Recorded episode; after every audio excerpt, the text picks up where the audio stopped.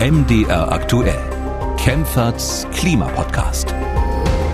Willkommen zu einer neuen Folge von Kempferts Klimapodcast, mit dem wir dabei helfen wollen, politische Entscheidungen und Entwicklungen rund um den Klimawandel zu verstehen und einzuordnen.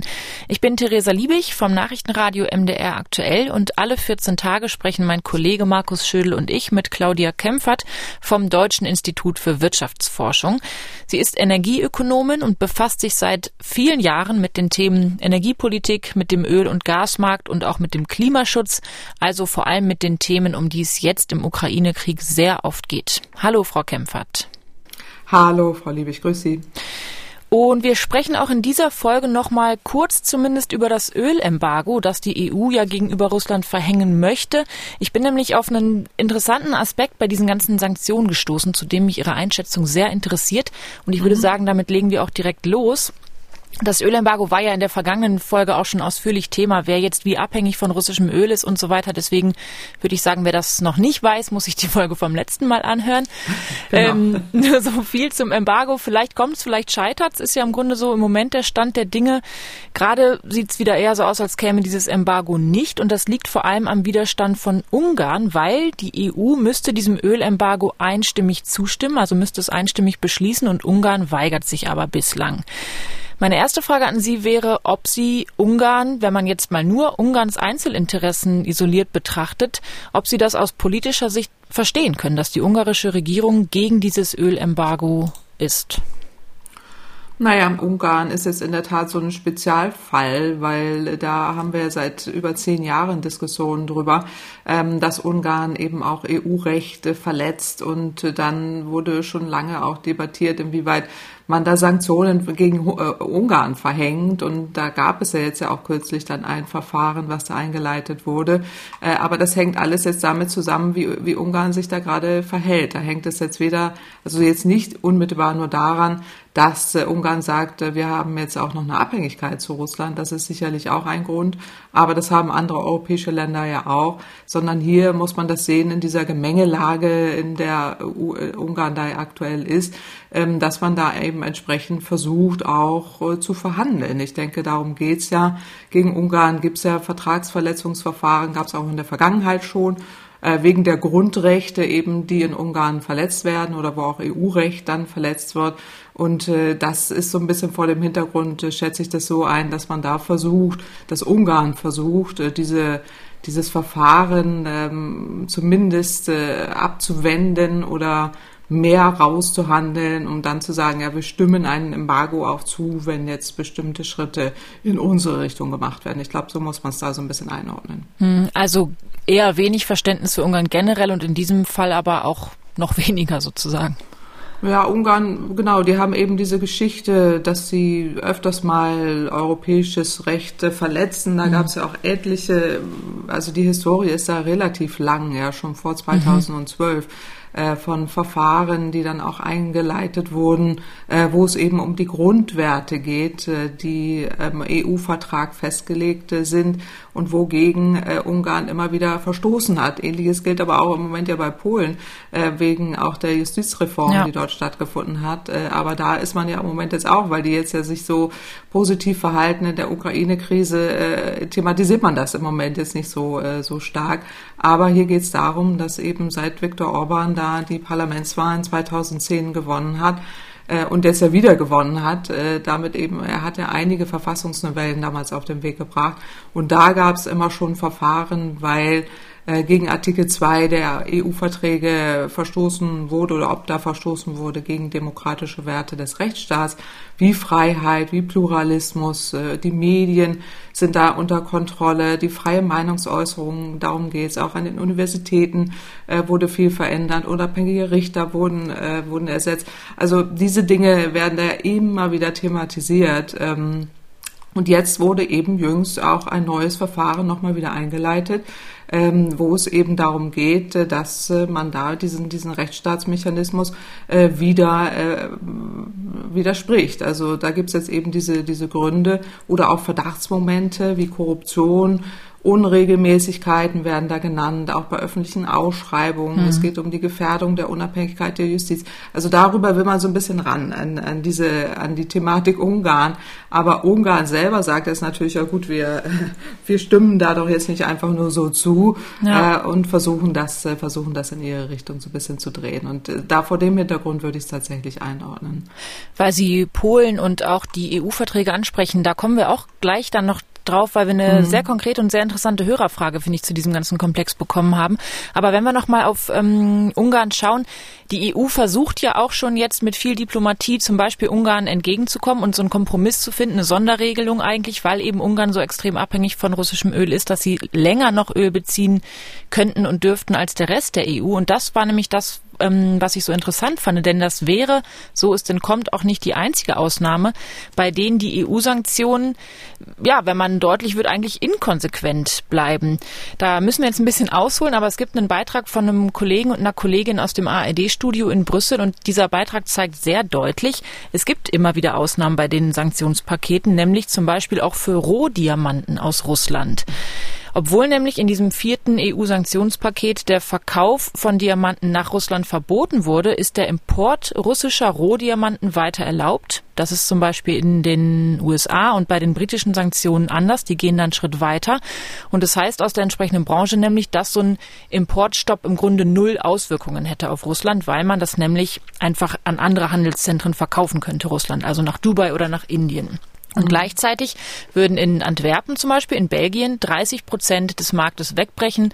Tausende Jobs seien da in Gefahr, heißt es. Also es ist ein extrem wichtiger Wirtschaftszweig äh, in Belgien. Und deswegen hat sich Belgien vor allem für diese Ausnahme eingesetzt. Und das ist nicht die einzige Ausnahme, denn es gibt auch zum Beispiel für verschiedene Metalle, hatte ich gelesen, für Titan, für Nickel, für Palladium, für Kupfer, für Eisenerz und so weiter aus Russland Ausnahmen. Die dürfen nämlich auch weiter in die EU importiert werden. Da kriegt Russland also ja durch diesen Verkauf dieser Metalle mehr Einnahmen, als sie eigentlich bekommen müssten. Und auch Deutschland hat ja ähm, da so ein Veto sozusagen eingelegt, nämlich bei dem Einfuhrverbot von russischem Gas. Das scheitert ja schon auch am Widerstand von Deutschland. Und deswegen frage ich mich so ein bisschen, machen nicht all diese Staaten, also Deutschland und auch Belgien, im Grunde dasselbe wie Ungarn, nämlich zuerst auf die eigenen Interessen im eigenen Land schauen? Machen es nicht alle EU-Staaten, wo es für sie eng wird sozusagen? Ja, klar. Also es machen alle, das ist völlig klar. Äh, und jedes Land hat da so seine eigenen äh, Dynamiken, äh, wie Sie ja gerade auch erzählt haben. Ist es ja bei Öl ja auch nicht nur Ungarn, es ist ja auch Tschechien, die Slowakei, die ja auch mhm. abhängig sind. Die haben jetzt auch eben, die sprechen auch über Ausnahmeregelungen. Da geht es darum, dass man eben diese Sanktionen dann verspätet einführt, also dass sie dafür dann mehr Zeit kriegen, irgendwie so zwei Jahre länger oder so, oder sogar zwei bis drei Jahre sind da, glaube ich, im Gespräch. So und jedes Land hat dann natürlich so seine eigenen, äh, seine eigenen Zusammenhänge. Also bei Diamanten ist es Belgien äh, und äh, bei den anderen sind es dann wieder andere Dinge, wo dann, äh, dann Ausnahmen erwirkt werden. Metalle sind natürlich auch wichtig für den europäischen Markt. Also wenn man aber mal guckt jetzt auf die Sanktionen ähm, oder auch äh, wie, wie Russland, äh, wo die Einnahmen herbrauchen, da ist es tatsächlich so, dass jetzt, sage ich mal, Diamanten, ähm, die nehmen da irgendwie so knapp äh, vier Milliarden Euro äh, ein. Aber bei Öl und Gas äh, geht es hier in ganz, ganz andere Größenordnung, mhm. äh, wo äh, auch wirklich der wichtigste, also es sind ja 43 Prozent der Einnahmen in Russland kommen aus Öl und Gas. Da sind wir dann bei eher 200 Milliarden Euro. Da, das sind andere Größenordnungen so. Und deswegen ähm, ist es richtig, dass man da gucken muss, und man sieht eben, da sind dann Unterschiede oder jeder Staat hat da so seins, also mit, mit Belgien auch den Diamanten. Das ist eben so, äh, dass die tatsächlich da äh, Ausnahmen erwirkt haben. Für Belgien ist das ein wichtiger Wirtschaftsfaktor. Irgendwie fünf Prozent des Exportvolumens hatte ich gesehen und deswegen hatten die diese Ausnahme da gekriegt. Und Russland ist, ist weltweit größter Exporteur von Rohdiamanten. Das ist schon ein wichtiger Punkt. Und es gibt da eben äh, dann jetzt auch bestimmte russische Unternehmen, äh, die dann davon ausgenommen äh, sind. Und äh, aber eben auch jetzt ein, ein Unternehmer beispielsweise eines großen Diamantenunternehmens, Alrosa, das ist ein, ein äh, Herr Ivanov, der ist auf der Sanktionsliste und andere dann wieder nicht. Also man sieht, da ist eine gewisse ähm, Inkonsequenz. Und mhm. äh, der, das liegt natürlich daran, dass da Wirtschaftsinteressen im Hintergrund sind. Äh, also ich meine, die USA, Sie haben es ja erzählt, ähm, haben da den Import von Rohdiamanten aus Russland eingeschränkt. Aber das ist jetzt irgendwie auch äh, komisch, weil aus Belgien importieren die dann äh, die Rohdiamanten, die dann wiederum mhm. aus Russland kommen. Mhm. Also äh, über Bande gespielt dann, sozusagen. Ja, ja. Und dann geht's zu Tiffany äh, irgendwie nach äh, mhm. New York und wohin und äh, da sind dann die sind trotzdem die Diamanten äh, aus Russland dabei. Das einzige, was was mir da auch wirklich dann sinnvoll erscheint, ist, dass man ähnlich wie man jetzt ja auch eine Zivilgesellschaft hat, die deutlich auch ähm, artikuliert, was sie will und was sie nicht will, gerade bei Diamanten muss man sagen, in Zeiten wie diesen ähm, dann auch einen gewissen moralischen Druck auszuüben äh, und wirklich zu fragen, ob man da jetzt wirklich die Diamanten aus Russland äh, kaufen muss.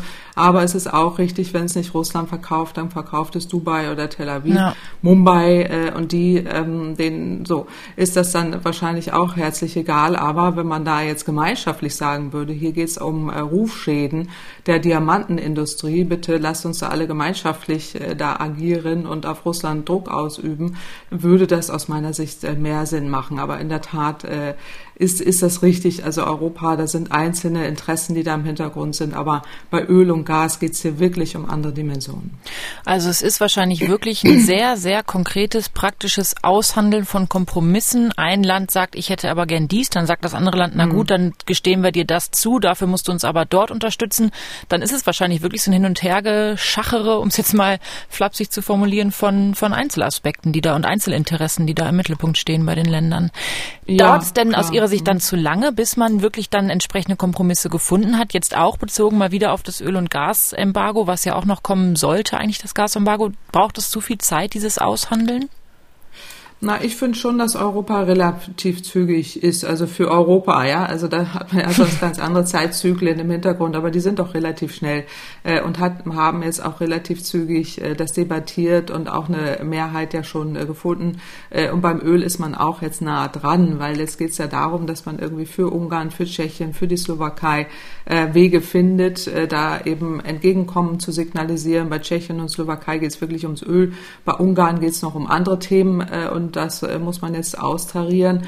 Äh, die ähm, Frau von der Leyen war ja auch schon jetzt kürzlich mehrfach, glaube ich, in Ungarn, mhm. hat da gesprochen. Also das sind Dinge, die passieren jetzt schon auch parallel. Aber man muss da eben, das ist ein Geben und Nehmen, gar keine Frage. Und am Ende des Tages muss es darum gehen, dass man da dann auch äh, vorwärts kommt. Und bei Öl sehe ich da aber schon Licht am Ende des Horizonts, dass man da schnell wird. Und wir haben, ich hatte es vorhin schon angesprochen, auch eine Hörerfrage, die sich ganz konkret auf dieses Ölembargo und auf Ungarns Haltung ähm, bezieht. Und zwar hat uns mhm. Jonathan Sauer eine E-Mail geschickt an klimapodcast.mdraktuell.de und er fragt, kann Ungarn nach dem Rechtsstaatprinzip das Stimmrecht zum Ölembargo entzogen werden, zum Beispiel wegen Verletzung von EU-Werten?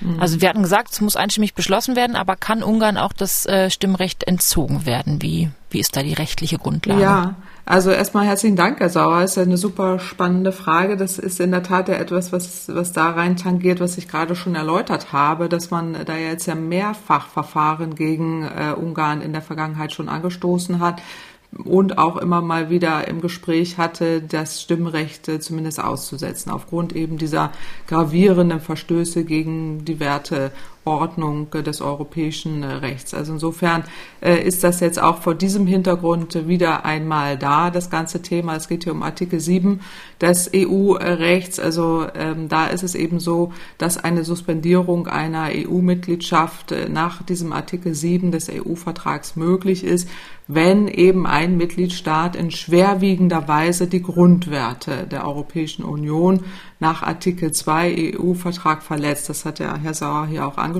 Mhm. Also da geht es um dann Achtung der Menschenwürde, um die Freiheit, Demokratie, Gleichheit, Rechtsstaatlichkeit, also diese Dinge, wo man immer jetzt ja wieder in Ungarn debattiert hat und auch Vertragsverletzungsverfahren angestoßen hat, in der Vergangenheit aber nicht allzu weit gekommen ist. So, äh, das wurde dann häufig wieder eingestellt oder man hat eben dann auch keine Anhaltspunkte gefunden oder nicht ausreichend, die eben dann tatsächlich zu einer schwerwiegenden Vertragsverletzungsstrafe führen würde. Äh, und das wäre so der erste Schritt, dass man da auch Strafen verhängen muss. Man muss auch noch sagen, äh, da gibt es verschiedene Stufen. Also erstmal wird die bloße Gefahr einer schwerwiegenden Verletzung der Grundwerte festgestellt. Dann äh, muss es sein, dass ähm, auf äh, Vorschlag eines Drittels der Mitgliedstaaten des Europäischen Parlaments oder auch der Kommission dann weitere Schritte notwendig sind. Und dann braucht man eine Mehrheit der Mitglieder und zwei Drittel der abgegebenen Stimmen. Das heißt, ähm, da braucht man tatsächlich eine große, große Mehrheit. Und um diese endgültige Feststellung der schwerwiegenden und anhaltenden Verletzung äh, kann es dann ebenfalls, äh, kann das nur ähm, dann auch tatsächlich umgesetzt werden, wenn mindestens ein Drittel der Mitgliedstaaten oder auch die Kommission äh, das beantragen. Also da mhm. braucht man dann auch schon mal wieder eine, eine deutliche ähm, Gruppe an, an Mitgliedern, die das äh, schaffen. Äh, und dann eben auch äh, weitere Schritte in die Richtung, bis es dann tatsächlich zu Sanktionen kommt äh, ist das ein weiter Weg. Und bisher ja. ist man da noch nicht wirklich weit gekommen. Und äh, jetzt ist es ja so, man hat ja ein neues Verfahren angestoßen und vor dem Hintergrund, glaube ich, pokert, äh, pokert Ungarn auch, äh, dass man da eben äh, dann jetzt wieder den Streit hat mit Ungarn, äh, werden da jetzt Grundwerte äh, verletzt. Und äh, aktuell ist es eben so, jetzt gerade Ende April, äh, dass das angestoßen wurde von, von äh, Europa, dass man da eben diesen Rechtsstaatsmechanismus eröffnet hat. Und da hat man jetzt als wichtigste Gründe eben diese Verdachtsmomente für Korruption Unregelmäßigkeiten bei öffentlichen Ausschreibungen und die Gefährdung der Unabhängigkeit der Justiz angeführt. Und das wird jetzt geprüft. Und äh, da ist es so, dass dann eben im Zuge dessen, wenn man das feststellt, und da gibt es offensichtlich Beweise oder Belege, äh, dass es dann aber erstmal zu finanziellen Sanktionen kommen mhm. wird. Also da geht es dann um hunderte Millionen Euro an EU-Fördergeldern, die zurückgezahlt werden müssen. Also das ist für, für die Orban-Regierung schon gravierend. Also das will er natürlich abwenden. Deswegen sagt er jetzt ja gut, also äh, ihr äh, macht das bitte nicht weiter, wenn, wenn ich euch äh, da eurem, eurem Embargo zustimme, so ungefähr. Mhm. Also da steht jetzt eben dieser Verdacht im Raum. Und dann bräuchte man weitere Schritte, die dann wirklich belegen, dass es Korruption gibt, dass EU-Werte verletzt werden. Äh, und dann braucht man eine Mehrheit von mindestens 65 Prozent der EU-Bevölkerung, äh, eben die da repräsentiert sind. Das heißt, wir brauchen hier eine qualifizierte Mehrheit der Staaten, die da mitmachen. Äh, und das ist eine wirklich hohe Hürde, mhm, würde ich mhm. sagen, im, im Verfahren, dass da wirklich ein, ein ein Rauswurf oder Stimmrecht dann beschlossen wird. Dies, diese Hürde ist, ist gigantisch, gigantisch hoch. Äh, da muss nur ein äh, Land dagegen stimmen und dann ist es äh, vorbei. Äh, und das äh, wird, wird, wird wahrscheinlich Polen sein. Ja. Also die, die dann sagen, nee, nee, also äh, da, da stimmen wir nicht mit oder andere. Und dann, dann, also insofern lange Rede, kurzer Sinn. Also da ist ein Stimmrechtsentzug in weiter Ferne. Wurde bisher auch noch nie angewendet, dieses Instrument nee, Stimmenentzugs. Genau. Ich habe gelesen, in ja. Brüssel ist das als Atombombe bekannt, dieses Instrument, weil es wirklich einfach so umfangreich ist und so schwerwiegend, wenn man das Stimmrecht entzieht. Also theoretisch ja, ja, genau. denkbar, praktisch wahrscheinlich, wenn dann auch nicht so allzu schnell. Äh, genau, also ich, ich ehrlich gesagt halte ich es jetzt für ausgeschlossen, aber was man jetzt wahrscheinlich schaffen wird, ist mit dem jetzigen Verfahren, dass man Sanktionen verhängt, dass da Fördergelder zurückgezahlt werden müssen, um eben auch Ungarn zu zeigen, also äh, bitte so, äh, wie du dich da jetzt verhältst oder wie das da eben strukturiert wird, ist das nicht im Sinne der EU-Werte. Mhm. Das, das wird man wahrscheinlich erreichen.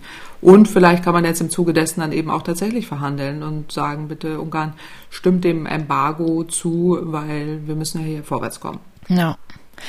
Mal sehen, wie es da weitergeht. Wir haben am Ende der Folge noch eine Hörerfrage, auch sehr konkret aus dem Alltagsleben, mhm. kommen jetzt aber erstmal zu einer Studie, die auch äh, sehr konkret aus dem Alltagsleben kommt, wie ich finde. Und zwar wurde die in der vergangenen Woche veröffentlicht von der Universität Würzburg und es geht im Grunde um die Frage, essen wir uns immer tiefer rein in die Klimakrise. Oder wenn man es konstruktiver formuliert, wie könnten eigentlich Restaurants zum Klimaschutz beitragen? Mhm. Und ich finde, das klingt wie so oft erstmal nach einem eher kleinen Beitrag, wenn man jetzt bei sich selber wieder anfangen soll und beim Essen, beim Restaurantbesuch, beim Kantinenbesuch was verändern soll. Aber ich habe dann mal nach ein paar Zahlen recherchiert und die Ernährung spielt schon eine ziemlich große Rolle beim Klimawandel. Ich hatte mal nachgesehen, Lebensmittel sind für etwa 26 Prozent der weltweiten Treibhausgasemissionen verantwortlich. Mhm. Also je nach Studien, Untersuchung und Erhebung und so weiter. Aber das war eine Zahl, die ich zum Beispiel gefunden hatte. Und bei der Produktion von einem Kilogramm Rindfleisch werden 60 Kilogramm Treibhausgase freigesetzt. Also nicht nur CO2, sondern CO2-Äquivalente, also auch Methan zum Beispiel. Und schon wenn man statt Rindfleisch aber Lamm benutzen würde, dann sinkt dieser Wert auf 24 Kilogramm, was ich schon mal erstaunlich viel weniger fand.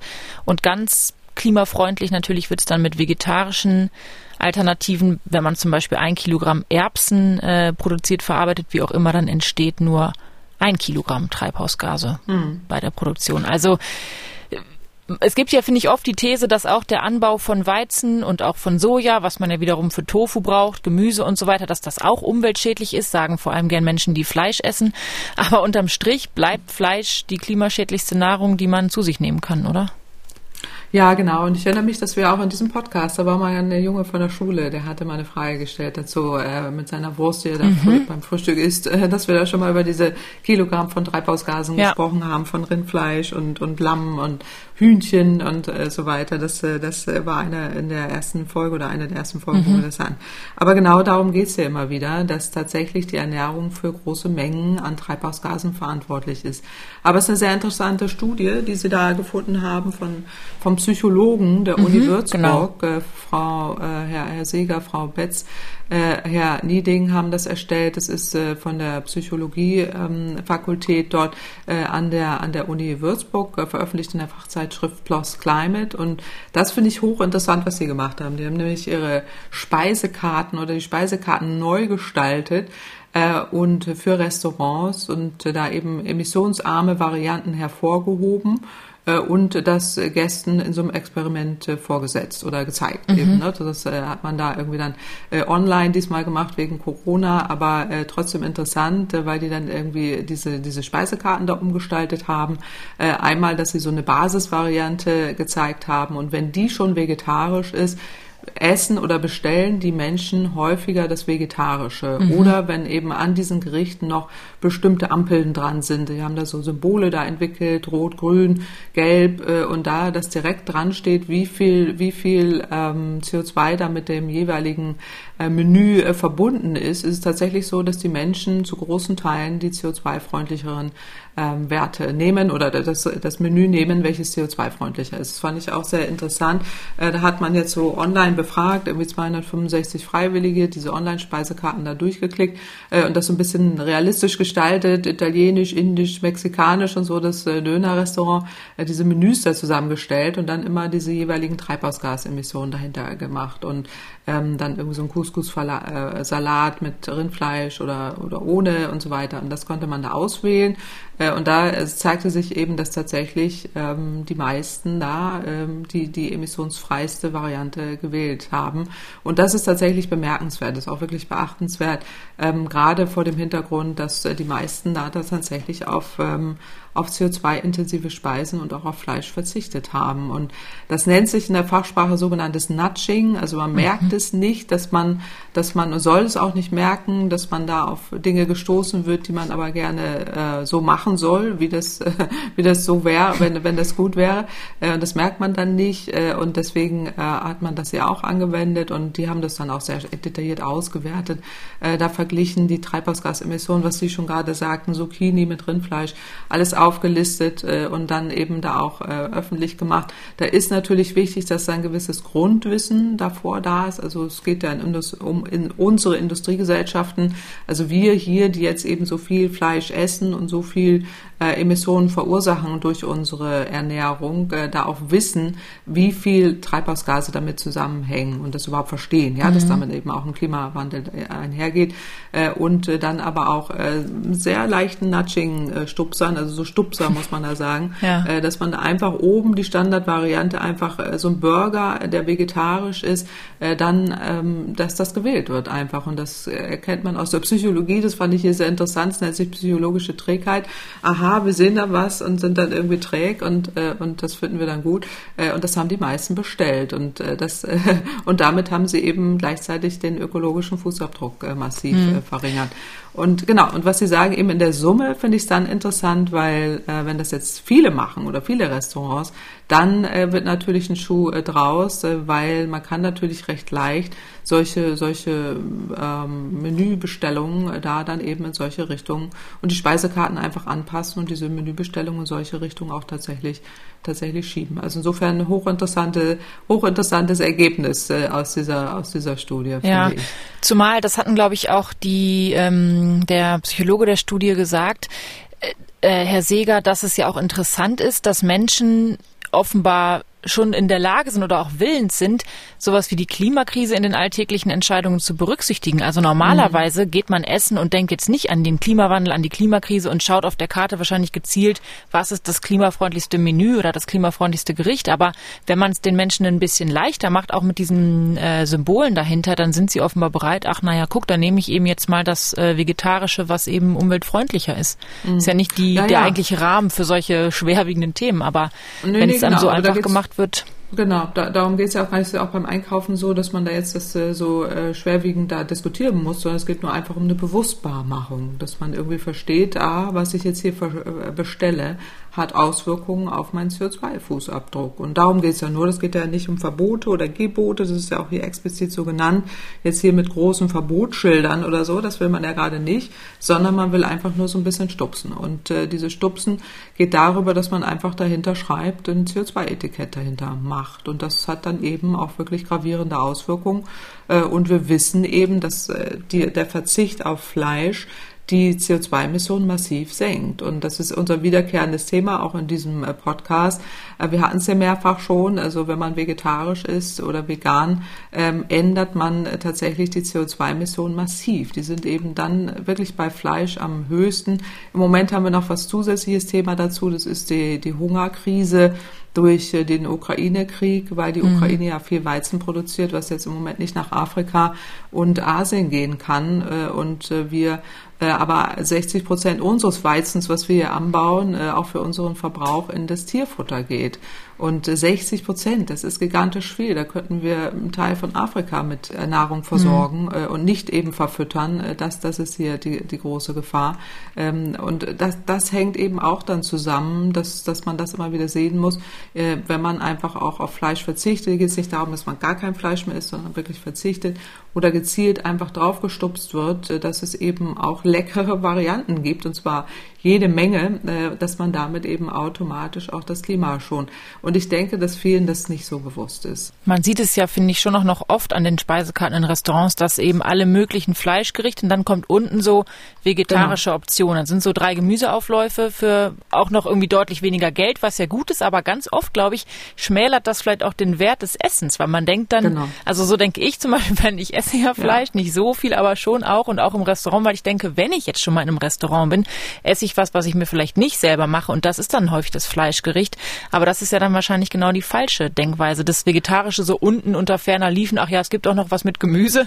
Das ist irgendwie genau. nicht die Art und Weise, wie man ähm, darauf hinweisen sollte. Ja, aber da, da, genau, aber das, was Sie beschreiben, ist genau das Ergebnis dieser Studie. Es liegt nicht an Ihrem Denken, sondern an unser aller Denken, an unserem Gehirn. Und äh, darum geht es hier, dass man eben oben diese Standardgerichte ähm, als vegetarische Variante anbietet, auch ein Burgergericht oder mit Gemüsepatty. Das war jetzt hier so ein Beispiel, äh, anstatt eben Rindfleischpatty, also Rindfleisch, was da in diesem Burger drin ist.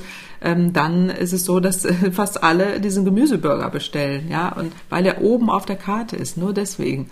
Und das ist diese sogenannte psychologische Trägheit, die damit einhergeht. Und klar, und eben auch, dass man da ins Restaurant geht, weil man ja Dinge auch haben will, die man sich jetzt nicht unmittelbar zu Hause machen kann. Und aber indirekt wird eben das vegetarische Essen abgewertet, deswegen wird es dann auch nicht gegessen oder nicht bestellt und das kann man umdrehen und damit tatsächlich indirekt dazu beitragen, dass, dass äh, wir hier äh, den Klimaschutz mit betreiben. Ja.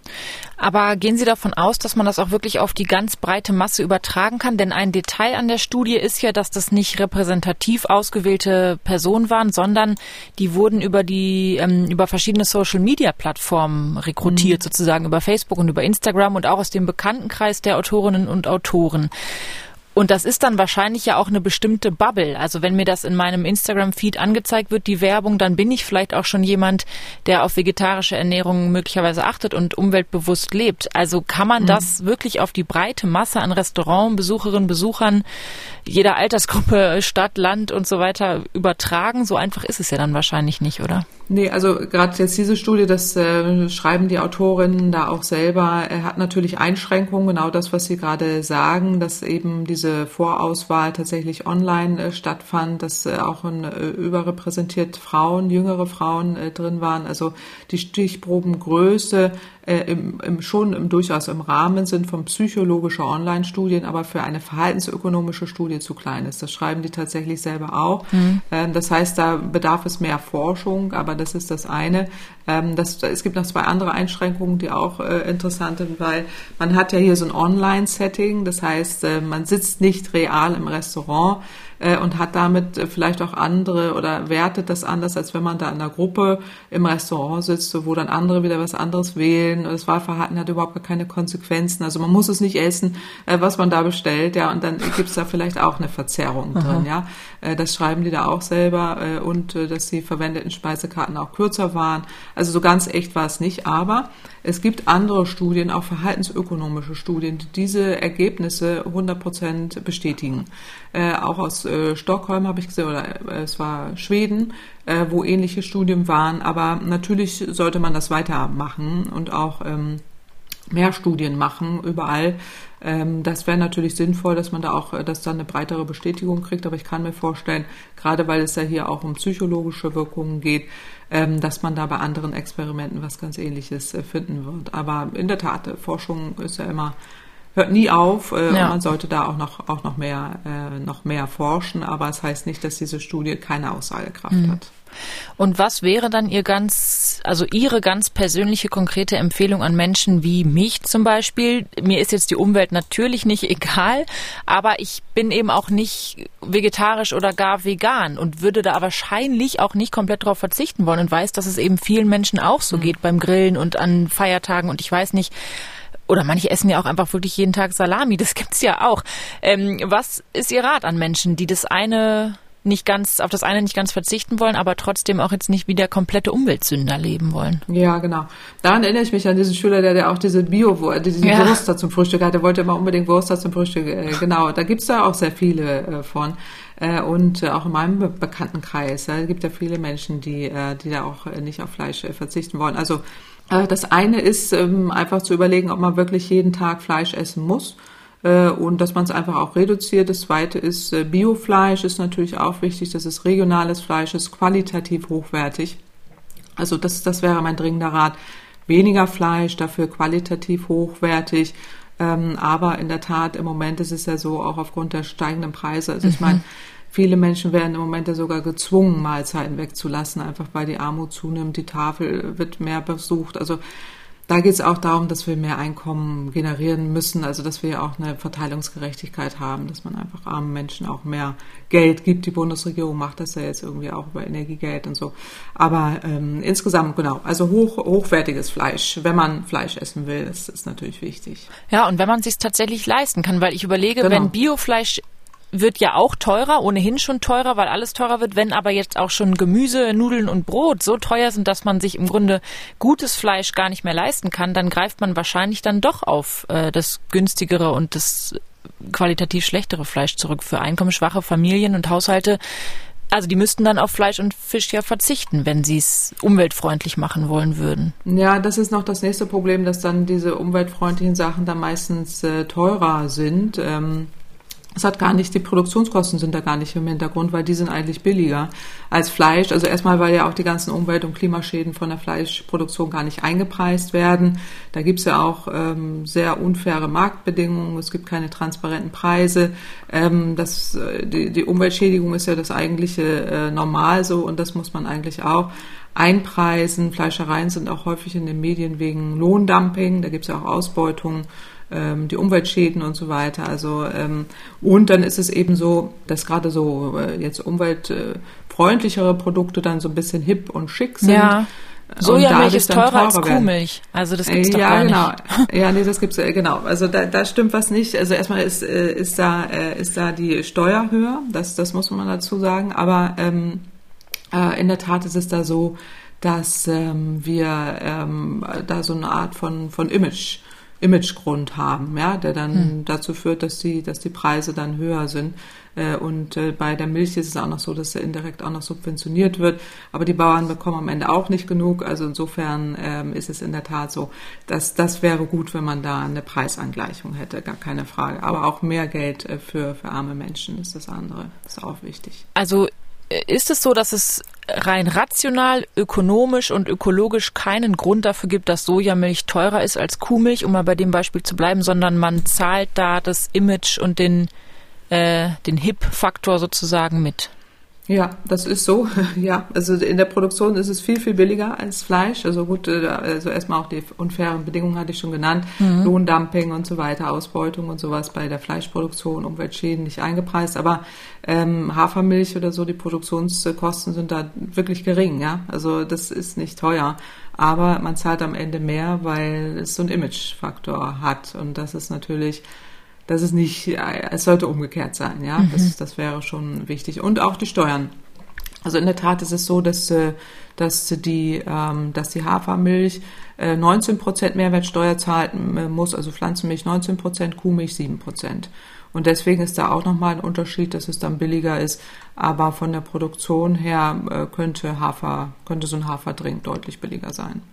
Und weil wir gerade über teurere Lebensmittel und so weiter gesprochen haben, sehen Sie in dieser aktuellen Lage die Gefahr, dass man sich umweltfreundliches Essen bald nicht mehr leisten kann?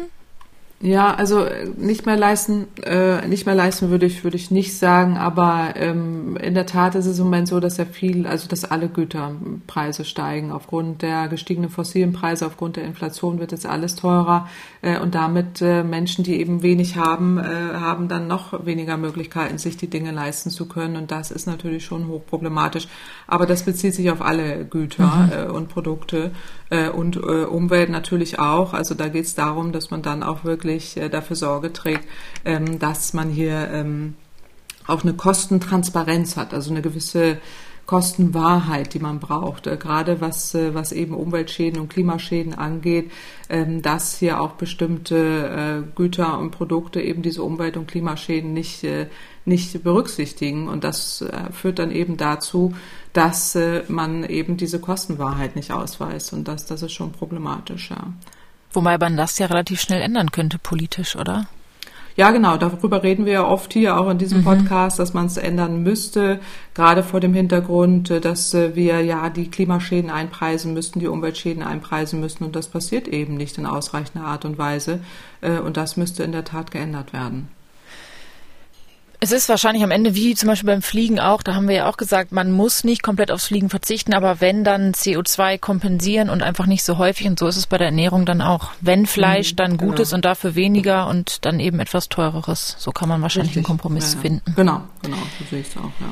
Gut, dann kommen wir zum Abschluss dieser Folge noch zu einer weiteren Hörerfrage und die ist auch mitten aus dem Leben gegriffen, würde ich sagen, zumindest für alle Menschen, die ein Elektroauto fahren, denn Wolfgang Fritz hat uns geschrieben, auch per E-Mail an klimapodcast.mdraktuell.de und er schreibt, ich lese mal vor, Guten Tag, Frau Kempfert, nach wie vor ist es kompliziert, ein E-Auto an einer öffentlichen Ladesäule zu laden. Jeder Anbieter hat seine eigene Kundenkarte, eigene Tarife, eigene Bezahlsysteme. Man braucht also eine Vielzahl an Apps auf dem Handy und ein richtiges Album für die vielen Karten der Anbieter. Benzintanken ist viel einfacher. Jede Tankstelle weist den Preis pro Liter aus. Überall kann ich mit EC-Karte oder Bar bezahlen und ich brauche weder eine extra Kundenkarte der Aral oder von Shell, noch muss ich überall meine Daten hinterlegen. Ich halte mhm. diesen Wildwuchs an Bezahlsystemen für einen der vielen kleinen Bremsklötze aus den Zeiten der Altmaier-Blockadezeit, um die Einführung der E-Mobilität zu verzögern und zu erschweren. Wer oder was verhindert denn heutzutage noch eine komfortable und einfache Handhabung des Ladens? Und was müsste geschehen, um die Betreiber von Ladesäulen zu einem einheitlichen und komfortablen Bezahlsystem zu zwingen? Und wer müsste dazu endlich mal tätig werden? Vielen Dank für Ihre Antwort. Ja, Genau. Schreibt äh, vielen Dank, Herr Fritz. Also ja, genau. Ich, Vielen Dank, Herr Fritz, äh, für, für, diese, für die Frage. Äh, in der Tat ist es so, dass es da immer noch viel äh, Wildwuchs gibt, obwohl man es versucht zu verändern. Also der Gesetzgeber hat 2016 eine sogenannte Ladesäulenverordnung ins Leben gerufen. Da geht es darum, dass man gerade bei diesen unterschiedlichen Ladepunkten, ne, dass man da eine einheitliche Vereinheitlichung endlich erleichtern will, äh, dass man da auch äh, die Bezahlung eben äh, tatsächlich regeln will und die Ladesäulenverordnung verpflichtet eigentlich alle Betreiber auch von diesen Ladepunkten, ähm, dass das Laden ermöglicht wird und dass es auch möglich, möglichst einheitlich ist. Und da gibt es aber noch viele, viele Unterschiede, das ist völlig richtig. Ähm, manche haben da eben diese Barzahlung, manche haben da Kreditkarte, manche haben da eine App äh, und das liegt äh, häufig daran, dass sich diese Ladesäulen nicht richtig rechnen. Ähm, sie lohnen sich oft nicht, deswegen versucht man da Kunden an sich zu koppeln äh, und dann eben solche Verträge dann aufzusetzen oder dann so Prepaid oder eine App und so weiter da einzurichten, ähm, dass dann eben da entsprechend diese, diese Authentifizierung, die ja notwendig ist, ähm, dann auch an, an, diese, an dieses Unternehmen bindet. Also das, das ist tatsächlich einer der Hintergründe. Aber äh, durch diese Ladesäulenverordnung äh, sollte es jetzt einheitlicher werden. Wir haben allerdings auch noch nicht so viele Ladesäulen. Das wird sich schon noch verändern. Wir werden schon noch ähm, mehr Ladesäulen bekommen, auch mehr Ladenpunkt, Ladepunkte, Ladestationen. Es kommen ja auch jetzt vermehrt in Restaurants, äh, äh, Supermärkte, Baumärkte hinzu. Stadtwerke machen auch immer mehr. Also dass man da auch entsprechend ähm, andere Anbieter hat oder mehr Anbieter hat äh, und äh, damit äh, wird es sich vermutlich nicht so unbedingt das, äh, in, der, in der Übersicht äh, so, so erleichtern, aber zumindest äh, sieht diese Ladesäulenverordnung vor, dass es einheitlich äh, stattfinden muss.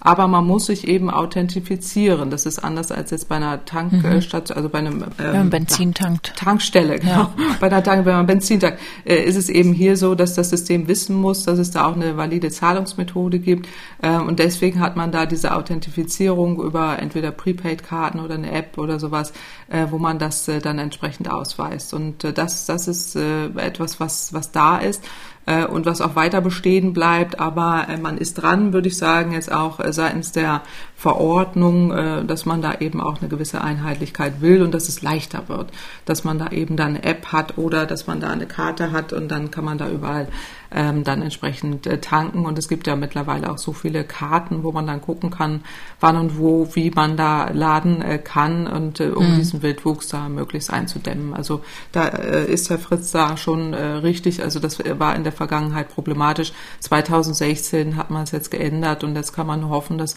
dass sich jetzt die Elektroautos auch mehr und mehr durchsetzen. Wir haben ja eben auch noch nicht so, so viele mhm. äh, und damit eben auch die Systeme sich dann äh, verbessern und man da auch eine Vereinheitlichung äh, bekommt. Aber solange die sich eben nicht rechnen, äh, versuchen dann eben möglichst viele da über lange, äh, über lange Verträge oder über bestimmte Kundenbindungen, äh, das, das dann zu ändern. Und äh, jetzt boomt es aber, ich habe jetzt auch mal reingeguckt, äh, es werden ja immer mehr Elektroautos jetzt auch zugelassen, auch durch die Kaufprämie äh, und es kommen auch immer mehr Ladestationen hinzu, auch Schnellladestationen und deswegen ändert sich da auch was. Können Sie Herrn Fritz irgendeinen Zeitkorridor nennen, wie lange er sich noch gedulden muss, bis das dann wirklich spürbar also, einfacher wird? Also es ist schwierig. Also ähm, äh, jetzt die neueren Verordnungen, da kommen jetzt noch mehr Erleichterungen, die sollen dann ab Juli 2023 äh, kommen. Mhm. Das ist natürlich noch ein weiter Weg, aber da sind wir noch nicht. Also insofern noch ein Jahr, äh, bis dann eben auch diese ganzen Kreditkarten, Debitkarten und so weiter da äh, umgesetzt werden können. Und ich glaube, dann wird es auch etwas leichter. Und wenn man es mal geschafft hat, geht ja hoffentlich der Weg auch nicht wieder zurück. Also wenn man noch ein bisschen genau. durchhält, dann äh, bleibt es hoffentlich unkomplizierter und einfacher, das Aufladen. Genau, genau. Wunderbar. Damit sind wir am Ende schon von dieser Ausgabe von Kempferts Klima Podcast. Wenn Sie, liebe Hörerinnen, liebe Hörer, auch eine Frage haben an Frau Kempfert, dann schicken Sie die gerne per Mail an klimapodcast.mdraktuell.de oder Sie können uns auch unter folgender Nummer anrufen und eine Frage auf den Anrufbeantworter sprechen. Und zwar unter der 0800 40 40 008. Und bevor wir jetzt die Verabschiedung machen, habe ich noch einen weiteren Hinweis. Und zwar würde ich gerne ein bisschen Werbung machen für die Kolleginnen und Kollegen von MDR MDR Wissen. Das haben wir, glaube ich, auch schon mal hier im Podcast beworben. Es gibt das MDR Klima Update, ein Newsletter, der immer Freitagmittags kommt und es gibt Grafiken, Hinweise auf Termine zu wichtigen Klimathemen, Videos und viel Wissenswertes. Also wer den abonnieren möchte, gerne tun auf mdr.de slash wissen slash klima. Damit sind wir auch am Ende vom Werbeblock und auch am Ende von diesem Podcast. Ihnen, Frau Kempfert, vielen Dank für Ihre Antworten und Ihre Zeit. Danke Ihnen. In zwei Wochen gibt es die nächste Folge mit meinem Kollegen Markus Schödel. Bis dahin alles Gute und bleiben Sie wie immer gesund. Dankeschön, tschüss. MDR aktuell. Kempferts Klimapodcast.